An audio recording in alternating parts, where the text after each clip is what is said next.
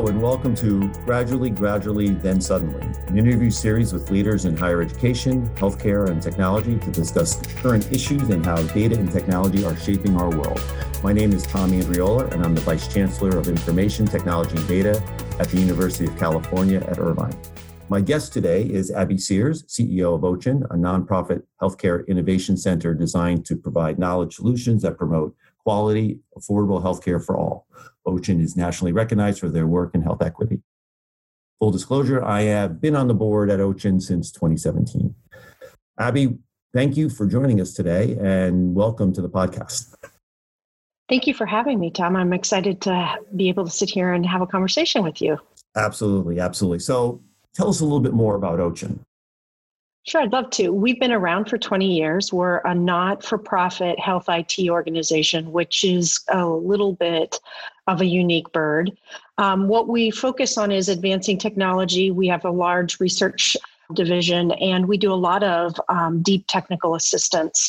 We touch about 500 organizations, both urban and rural, all across the country. Uh, we touch about 20,000 providers in 47 states. Uh, we have 5 million um, patients that are actively being seen across our network, and they're some of the most complex and diverse patients in the country. About 50% are at or below the federal poverty level, and they come from some of the most vulnerable patients, such as women, children, um, Black, Indigenous, and people of color communities. Yeah. So you've been with OCHIN from the very beginning. And uh, since being on the board, I've been so impressed with the way the organization is run, the mission. In your 20 years with OCHIN and serving this mission, where have you felt we've made progress on health equity and where do we still have a lot of work to do? Well, there are a couple places that that I think come to mind around where progress has been made. One is to be able to deploy a product like Epic into environments um, such as community health centers, mental health departments, corrections, youth authorities. I, I, think that's a privilege to be able to take the quality of the products and be able to make sure there's not a have and have not related to technology, as well as bringing subsidies for broadband and creating access in rural areas. So I think that in those ways, I think we're making a lot of progress. The other ways I think we're making progress are being able to capture data on this patient population and to use data to actually be able to describe what's going on. I think that those are really powerful examples. I think being innovative and being some of the first organizations to be doing some of the most innovative work across the country on behalf of this patient population is also a real success factor. I think where we haven't been able to make some of the really significant differences we'd like to see is to really see significant changes in outcomes um, in a large aggregated way.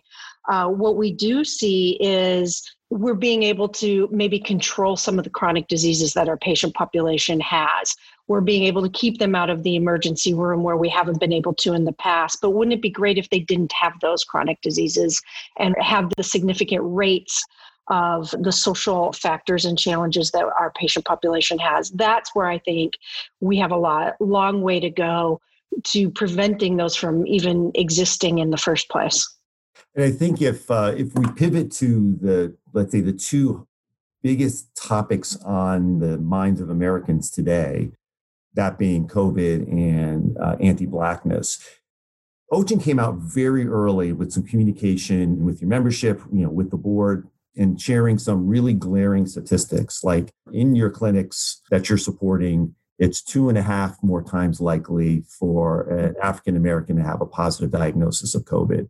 I love that uh, you came out you know in, with such a strong statement. I mean have you had reactions to some of those statements? And is it something you expected or were there unexpected aspects to coming out and being so vocal about it We've only had really good um, outcomes from actually the data that we've been presenting about all of this. We're being asked to present more and more on the national front. I think we have some of the most robust data um, that exists on this patient population. And so people are asking us to come in and talk about what we're experiencing. And I think that's really good. But the proof will be in the pudding around what that actually um, can translate into something being different. And that's where I, I think we're starting to really ask ourselves okay, where can we present? Where can we get this information into the right hands? at the right place and to really have the largest impact around creating a more equitable playing field for everyone in the country around healthcare access. Yeah, as you said earlier, you know, you're a tech company at the end of the day, and, and mm-hmm. data that OCHIN has on its membership is you know very, very diverse. It also is representative across the entire US. What are you finding that you're able to do with the data, and, and how are you presenting opportunities to do research around that data that is different from what other organizations can do? Great question. We were one of the first organizations to implement uh, electronic case reporting, which creates the ability for public health agencies around the country to get access to our clinical data on our patients around co- positive COVID testing immediately. Uh, it moves in a real time way and it's accessible to everyone at the same time. And so being able to do that and show that it can happen and to show that innovation and pave a way for all of healthcare to do that has been really powerful and I think transformational as a change agent. We see ourselves as a change agent. So that's one example. And we do a lot of things that are very similar to that. On the research front, what we have the ability to do is really do great comparative effectiveness studies and also get down to granularity around um, food insecurity, geography, educational challenges. So, those social determinants of health that we all talk about, you have real data that you're able to dig into. Correct. So, we can take the research, the healthcare research that everyone does, and we can take it to a whole nother level related to our ability to show impact related to different social factors as well. And that's a very unique capability that not very many organizations have at our level or have across the entire country the way that we do. That that makes OCHIN truly different is the fact that it's representative across the entire country. Where if you look at, you know, for example, the organization I'm a part of, the University of California, we've got great diversity that we can look at in our data, but it is only California at the end of the day. It, you know, it's the largest state from a population perspective, but as you know from your data set, you know there are real regional differences, and, and uh, depending on the politics of the state and, and also the unique economy that each state has it's been great to look at whether somebody um, expands Medicaid or doesn't expand Medicaid, and what are the disparities or the the ethnic diversities of the different states,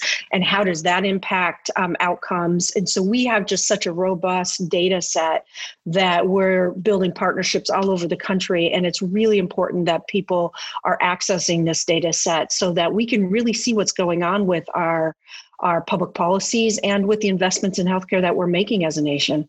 Has that put OCHIN in a position where it's getting more involved in commenting and providing input into public policy? Absolutely, it wasn't something we did in our first um, ten to fifteen years in the in the way that we are now. But we have such a unique voice and such a unique lens.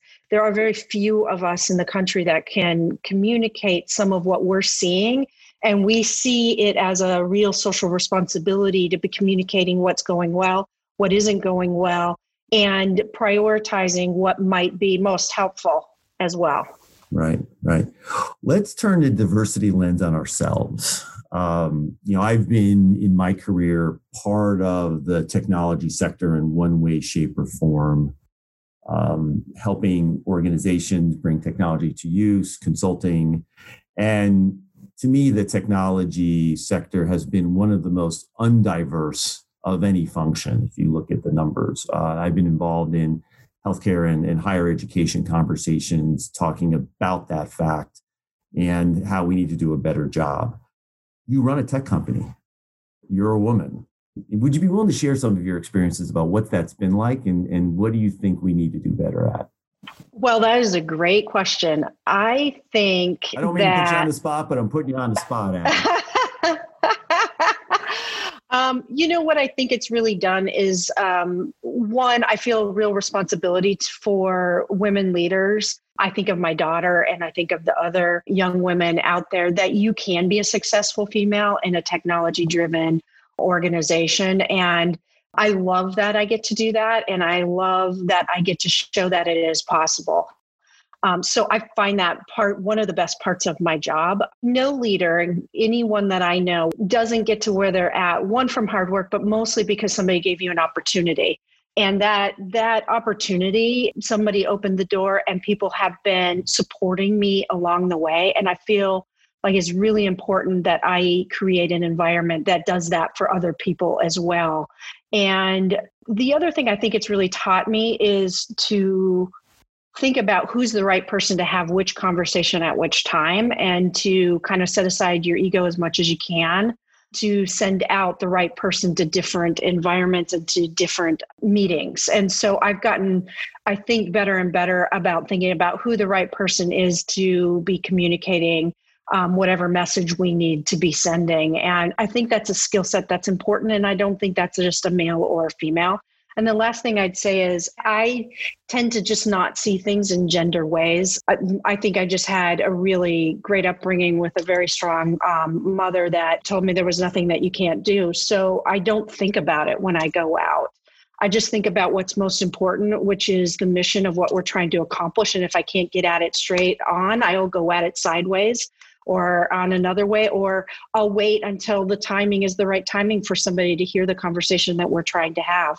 Do you look at things through your past where you know as a woman uh, technology leader you felt those slights and those comments uh, along the way that, that you had to brush off and, and push past? Absolutely. I remember when i was a chemist before i became a, a, a leader i used to sit in a, a male room of chemists and the guy next to me would repeat what i said every time and he would be heard and i wouldn't and it used to just drive me crazy but you can't let those things get to you you just you've got to be thinking about what you're trying to accomplish and not lose sight of the end goal because um, that's way more important than however that felt in that moment. Yeah, I know. Yeah, I have a daughter of my own, and we try to talk to her about these things. She wants to go in the medicine of, of all fields, and then try to impart some of what I think she'll experience along the way.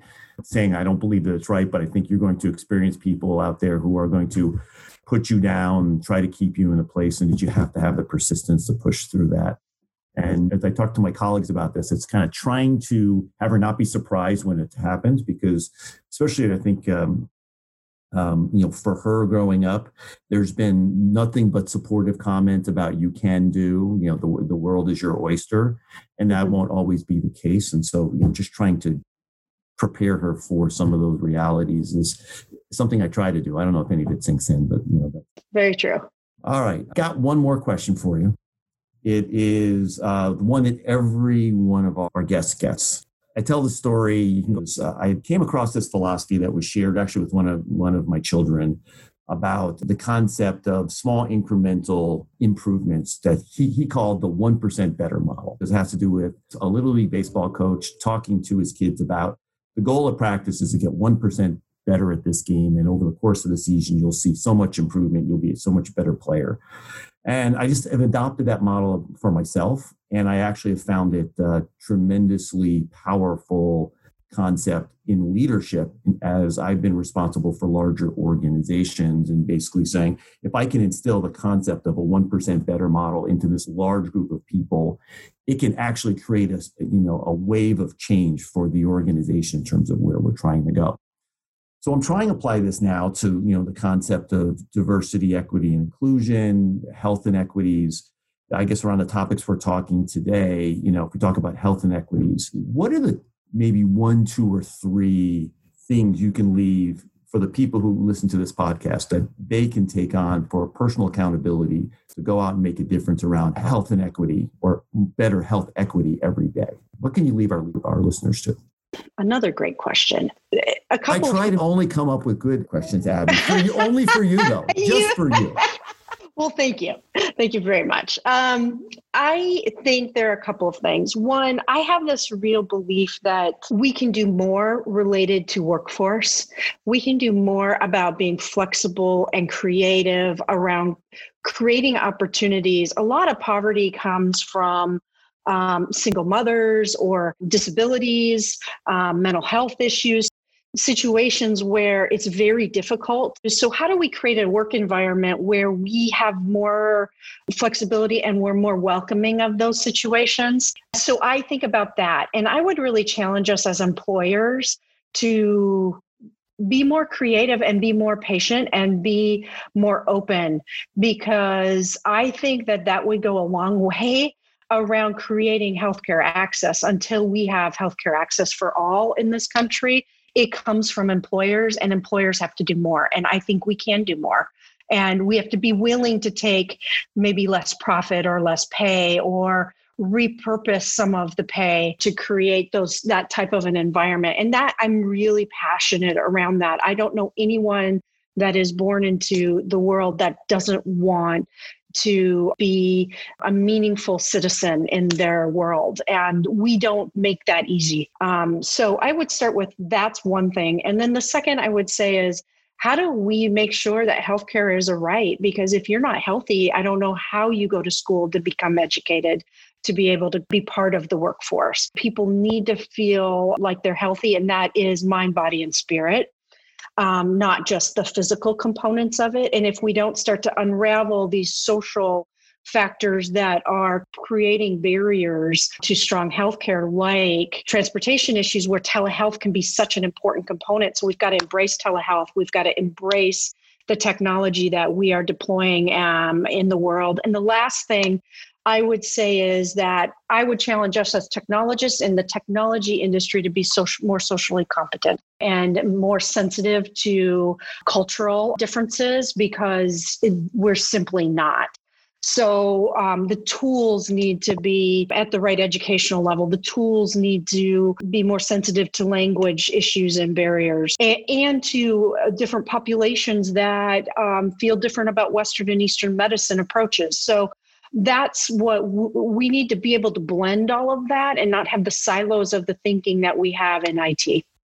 Abby, thank you so much for being here. It's been a pleasure and a, privilege to serve on on your board, Abby, for the last uh, three plus years now. And and there's a, a saying from uh, my professional career, one of my mentors, you know, he um, his name is Steve Rusckowski. He was CEO of Philips Healthcare when I worked there, and he used to say, the more we do, the more good we do. Talking about you know the role in healthcare. When I think of OCHIN and the important role that they play and all the discussions we have at your board meetings, I just keep coming back to the more OCHIN does, the more good they do. And so thank you for everything you're doing at OCHIN. Thank you for joining us here today.